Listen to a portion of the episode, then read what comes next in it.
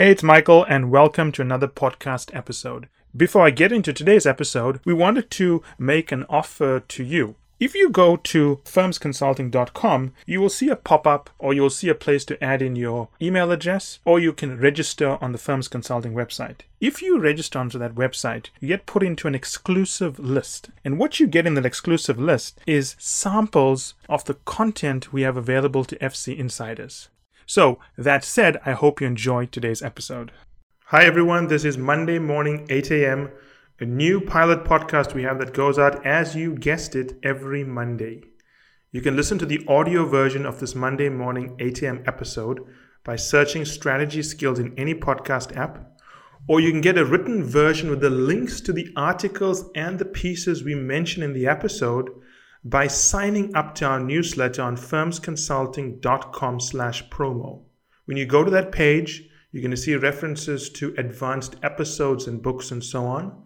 But if you sign up, you also get access to the written version of this podcast series with all of the content that we reference. In this program, we just have one goal, and that's to help our listeners distill the insights from the noise out there.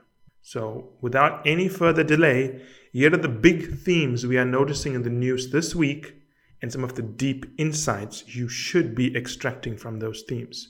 So the first theme we're seeing is there seems to be an incredible amount of action taking place against the tech sector. You can call it the tech antitrust action theme. And in particular, I noticed there are three articles that capture some of the mood out there. The first one is from the Wall Street Journal, which talks about the recent Department of Justice antitrust action that's been filed against Google slash Alphabet. And the second one is an interesting piece in the Wall Street Journal again about the fact that there's a call for social media companies to censor themselves. And then there's another piece in the Financial Times which says that um, if a company develops some kind of platform that has a huge influence over the world in the tech space, there should be a back door whereby a friendly government with good intentions can enter the platform software and, for benevolent reasons, see what's happening behind in the background. Now, there's some interesting themes going on here. I'm going to sort of pull out some of the, the insights. The first one is that we have to think about precedent here. A lot of the action against tech companies now is based on the work of a lady called Lena Khan, who wrote a very good piece. When it came out, I recommended it as one of the things every client, reader, member should be following up on. And that's a piece in the Yale Law Review which said that historically, antitrust action was based on whether or not, due to mergers or consolidation in a sector, prices were rising. And if consolidation led to a rise in prices, then the government should step in and break up a conglomerate. What Lena Khan argued, and I agree with her to some extent, is that pricing no longer matters if something is given away for free. And she says that for the tech companies, Google search, for example, is a free service. A lot of it is free. If something is free, therefore, the price charged to consumers cannot be the determinant whether or not antitrust action is necessary. What she argues is that the determinant should then be whether or not there is some not very good side effect, such as the accumulation and usage of personal data from consumers without their permission. Now, Lena Khan's a very smart lady. I'm not going to debate one way or the other whether what she's saying is right or wrong, but what I want to get you to understand is the implication of what she's saying, and you need to think about whether it's right or wrong. So let's apply this to a non-tech sector. Let's assume there is a there's a food company out there. There's a food company that is going out on a binge buying off other food companies. But what's happening is, as it's going from twenty percent share of the market to thirty percent share of the market to forty percent share of the market, all the way to eighty percent share of the market, the price of the goods it's selling is being lowered.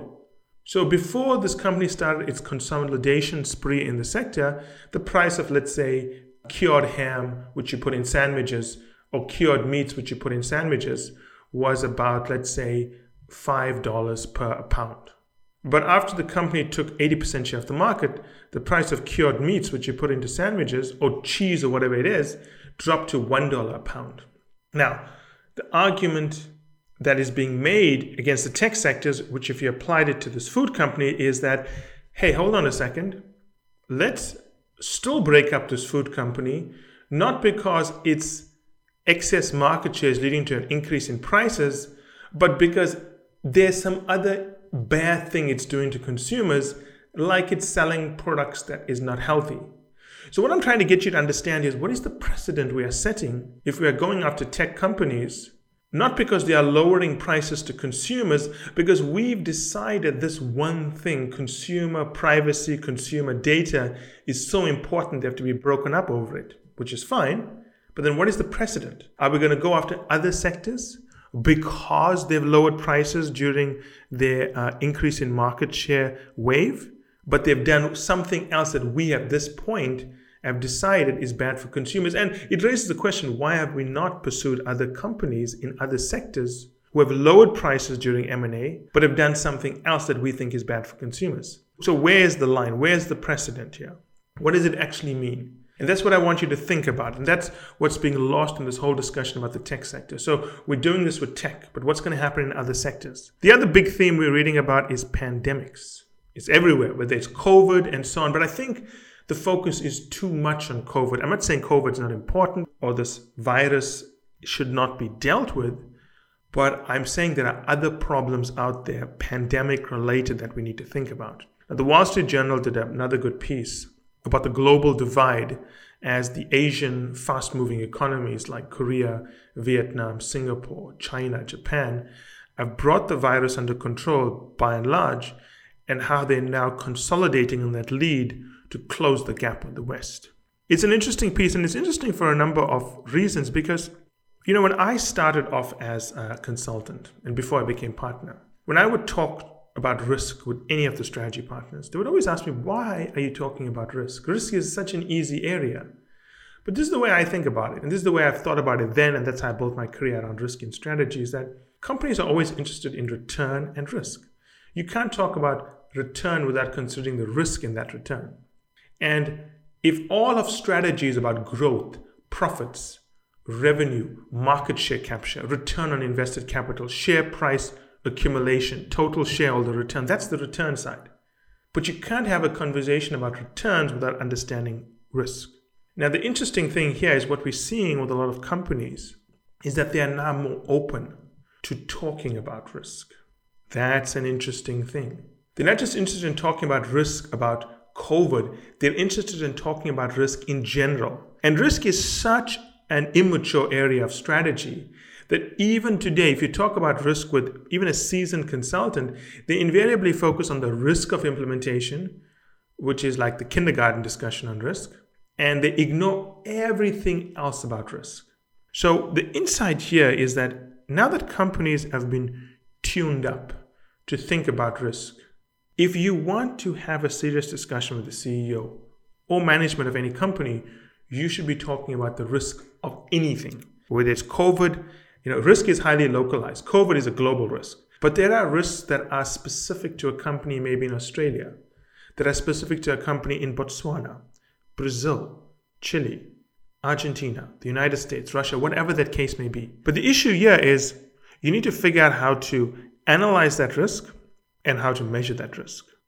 Now, if you are a Firms Consulting insider who has access to our knowledge management system, we have several things that can help you here. One is, if you want to see how to analyze a pandemic and how to build a business case around tracking a pandemic, treating employees, and understanding the return you would extract by making that investment in treating your employees, we have a full study where you can see from start to finish, slide by slide, what was done.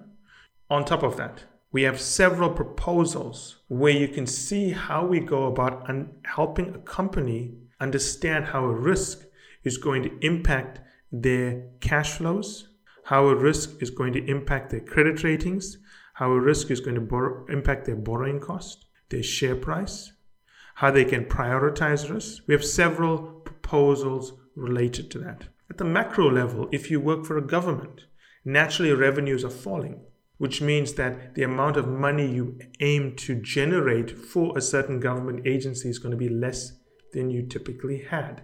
We have several proposals, for example, for an infrastructure fund for roads, for example. That's one example. where we show you how you go about helping these government agencies understand the impact of the shortfall.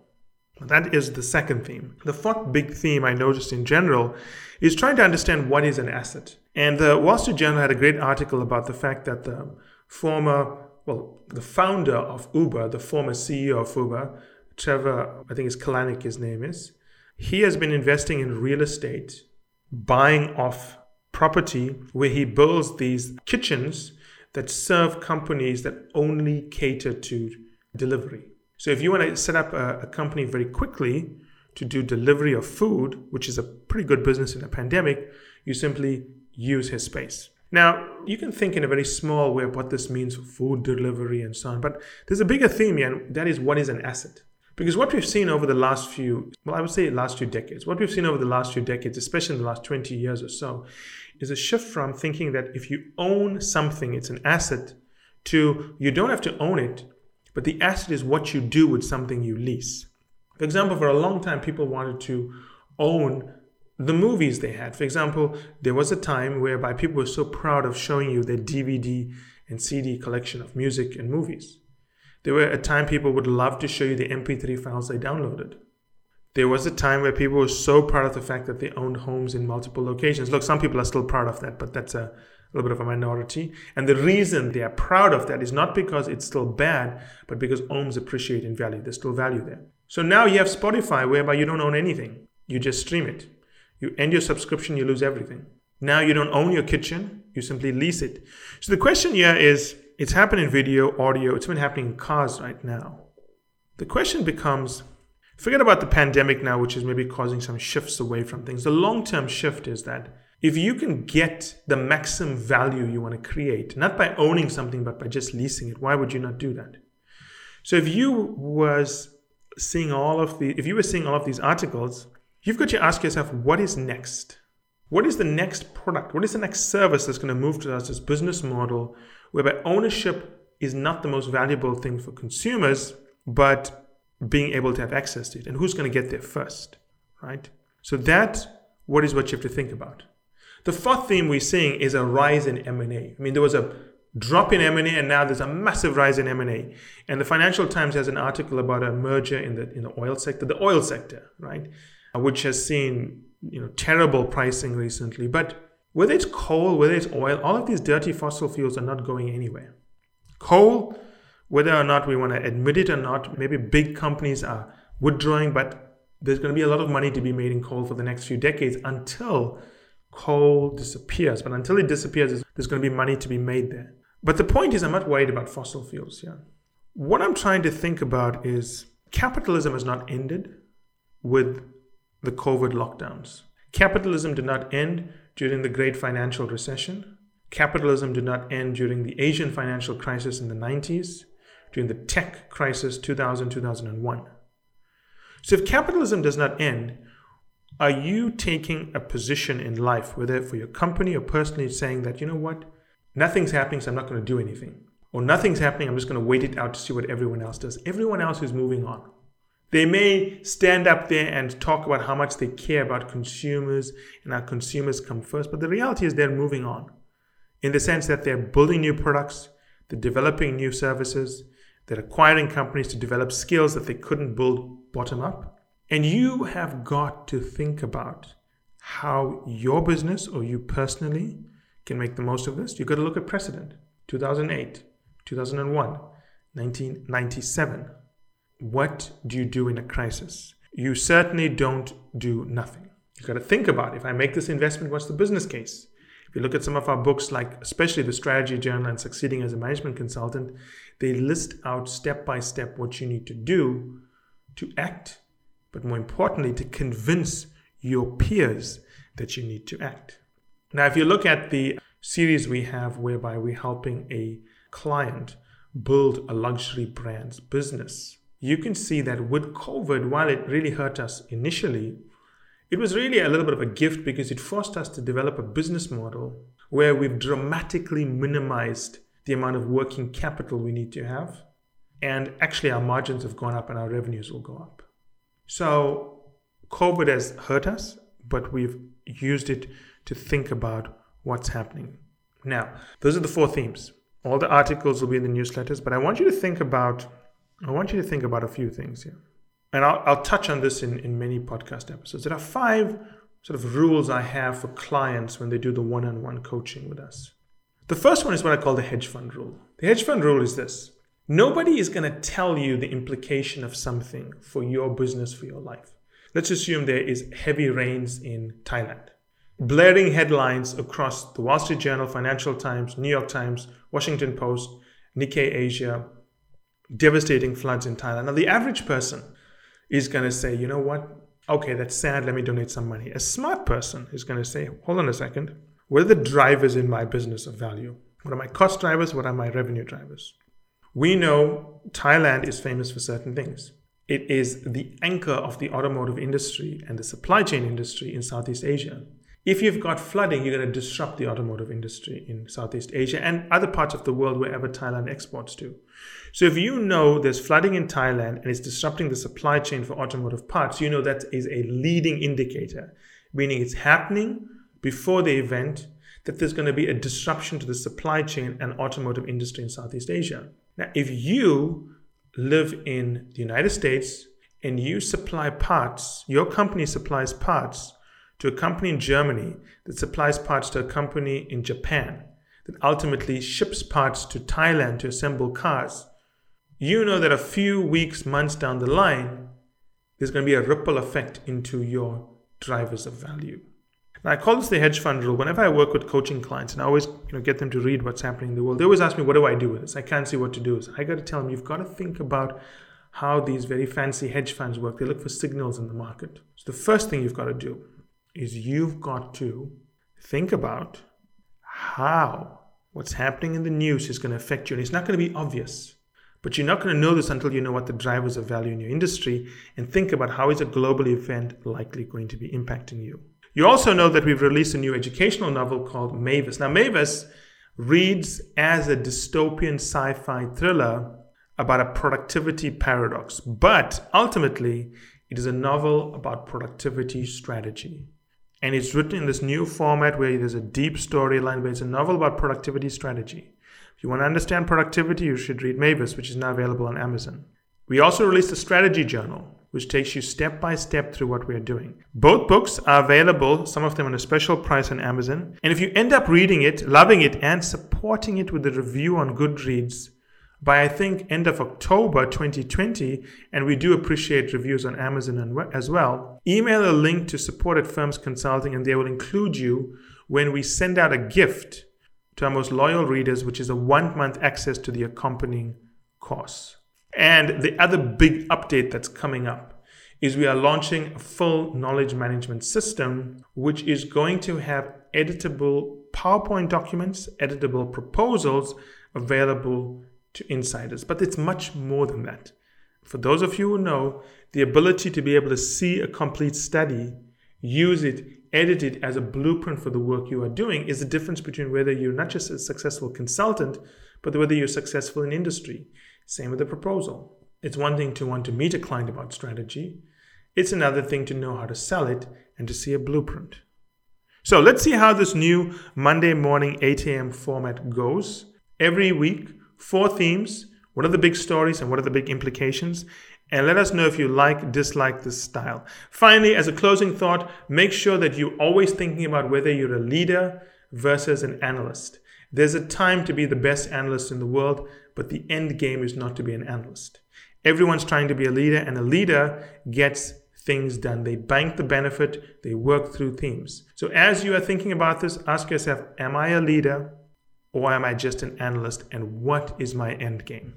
And that's it for today's episode. I hope you enjoyed it as much as I enjoyed doing the episode. Finally, I want you to remember that the only way to get access to our special offers, the only way to get our special pricing, and the only way to get samples of our content is to join the list on firms consulting dot com. It's the only way also to get access to our unique advanced content that we make available to insiders. So if you want to get a sneak peek of things, test it out, see what's in there, this is the place to go. And finally, I want to thank you again for making us one of the largest podcast channels around the world for careers and for the two million downloads and counting.